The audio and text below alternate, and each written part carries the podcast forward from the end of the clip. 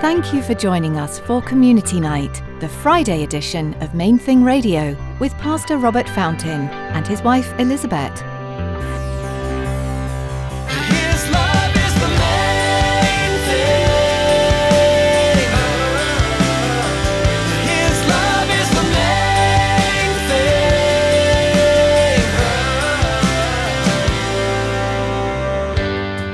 It's just symptomatic. It's not the issue. Yeah, I mean, it's kind of like this long. We, we don't. It began with him walking next to Abram, and it ends here. It, it continues in in disgrace since then.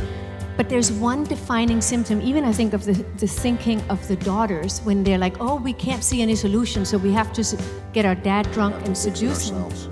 That symptom, the thing that we that we see coming up, the thing that we think is the cancer itself, is what we're going to look at before we will look at the cure, which is there. In today's message, Pastor Robert and Elizabeth will remind you that when no solution is in sight, we need to rely on God instead of taking matters into our own hands. The daughters of Lot couldn't see a way out of their situation, so they sinned. In our lives, we can trust that God will provide a good and perfect solution. Now, here's Pastor Robert and Elizabeth in the book of Genesis, chapter 19, as they continue their message Sneaky Spirit of Smallness. His love is the main.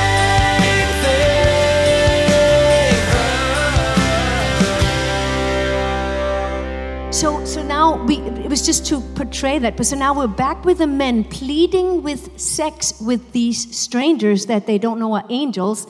And Lot is trying to appease them. Oh, no, no, have my virgin daughters. That's way better in that. And even their betrothed husbands don't take him seriously. And then in verse 9, in verse 9, all the men of the city said to him, Stand back. Then they said, This one came in to stay here, and he keeps acting as a judge. Now we will deal worse with you than with them, meaning we'll gang rape you first. So they pressed hard against the man Lot and came near to break down the door.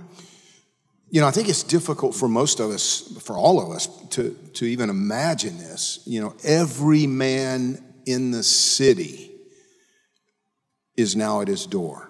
I mean, it would have been incredibly intimidating and frightening to the, to, you know, to the very best of us. It would have been a humiliating experience to, to have this position of authority, but no substance behind it. Nobody, clearly, nobody respects him to be dismissed as, as judgmental because he lives righteously. And don't miss the fact that according to the scriptures, he did live righteously.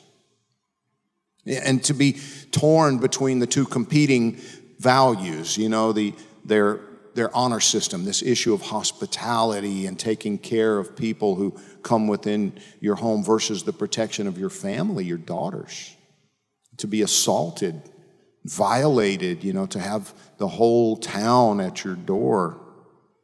But now, in case you don't know the rest of the story, the, the angels pull him back inside and strike the men outside with blindness. Genesis 19 11 emphasizes that both small and great, everybody, they were all struck blind. Because when your soul is in that condition, you're already spiritually blind. It doesn't matter how great you are in the eyes of men, you're blind and, and wretched. Genesis 19 12, then the men, talking about the angels, then the men said to Lot, Have you anyone else here? Son in law, your sons, your daughters, whomever you have in the city, take them out of this place, for we will destroy this place, because the outcry against them has grown great before the face of the Lord, and the Lord has sent us to destroy it. Now, we already jumped to verse 14 and, and saw that his sons in law, you know, just didn't take him seriously. So, so they stayed behind, and his wife, against the direct instructions of the angels, you know, she looks back with longing. She didn't want to leave the place, she was happy there. And so she gets judged as God rains the fire and brimstone down on Sodom and Gomorrah. Her, her disobedience, the Bible says she turned her into a pillar of salt. And that's a different study for another day. But So is this story about Lot's daughters who got him drunk later and seduced him and because they couldn't figure out how there was any hope for them. The cities had been destroyed and they wanted children and so forth and so on. But it just shows you what depths they had already sunk to within the, within the culture. And it ended up bringing about the, two of the most persistent enemies of God's people in, in the history of Israel. The Ammonites and the Moabites were the descendants of Lot's daughters. But it's just symptomatic. It's not the issue. Yeah, I mean, it's kind of like this long. uh, We, we don't. It began with him walking next to Abram, and it ends here. It continues in in disgrace since then. But there's one defining symptom, even I think of the, the thinking of the daughters when they're like, "Oh, we can't see any solution, so we have to get our dad drunk and seduce him." Yeah. that symptom, the thing that we that we see coming up, the thing that we think is the cancer itself, is what we're going to look at before we will look at the cure, which is there. Um, but look at this, verses 17 through 20. So it came to pass that when the angels had brought them outside lots, and they said, Escape for your life. Do not look behind you, nor stay anywhere in the plain. Escape to the mountains, lest you be destroyed. Like lava is about to rain down. Run. Just run. But he doesn't do it. He starts whining and arguing in this context. So Lot said to them, Please, no, my lords. Indeed, now your servant has found favor in your sight, and you have increased your mercy, which you have shown me by saving my life. But I cannot escape to the mountains. Let some evil overtake me, and I die. Here, that he is being rescued from lava, and he's like, But I'm scared of the mountains. See now, this city is near enough to flee to, and it is a little one. Please let me escape there. Is it not a little one? And my soul shall live. That little town was Zoar, insignificance.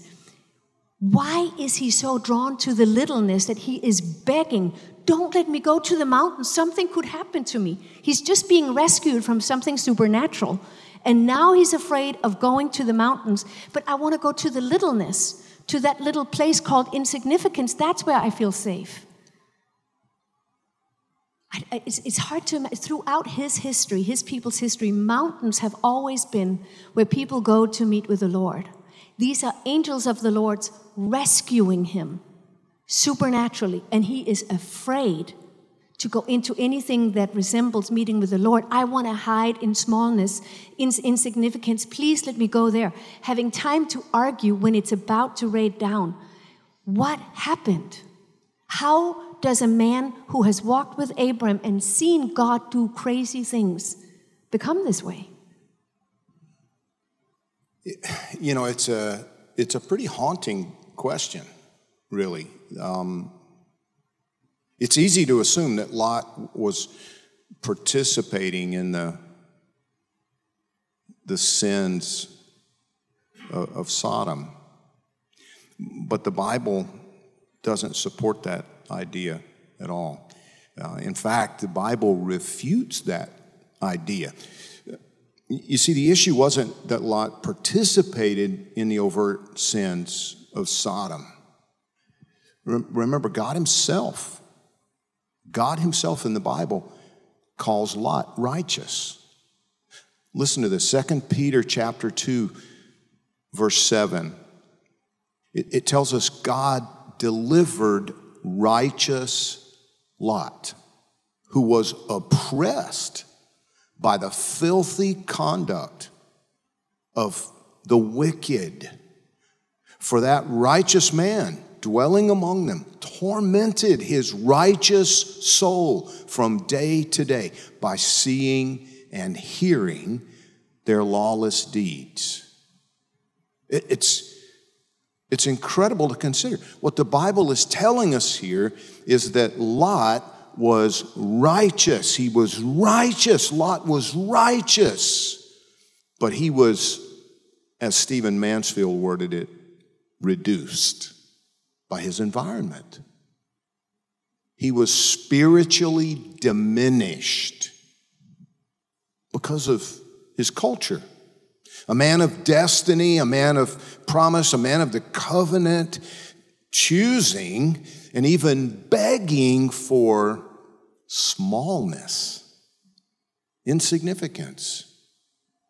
Eventually, Lot had so embraced this diminished mindset that he was even afraid of little Zoar, the little town that he begged to go to. Genesis 19:30 says, "Then Lot went up out of Zoar and dwelt in the mountains."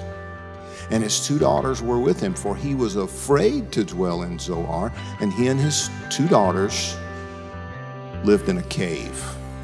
His love is the main thing. His love is the main thing.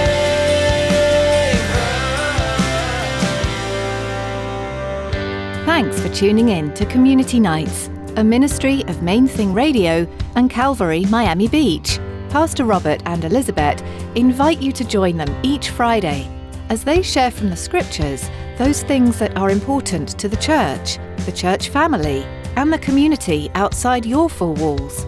We're so glad you joined us. If you'd like to explore more of these messages or listen to Pastor Robert's verse by verse teachings through the Bible, visit mainthingradio.com now. Be sure to subscribe to our podcast. You'll find a link on our website. We'd love to hear from you too. Let us know how Main Thing Radio has impacted you or someone you know, and tell us what the Lord's been doing in your life. You can connect through the contact form at mainthingradio.com, through Facebook or Twitter, or just give us a call at 305 531 2730. Be sure to share any prayer requests too. We want to know how we can pray for you. That number again is 305 531 2730. We're coming to the end of our time with you today. Join Pastor Robert and Elizabeth next time for another Friday edition of Main Thing Radio.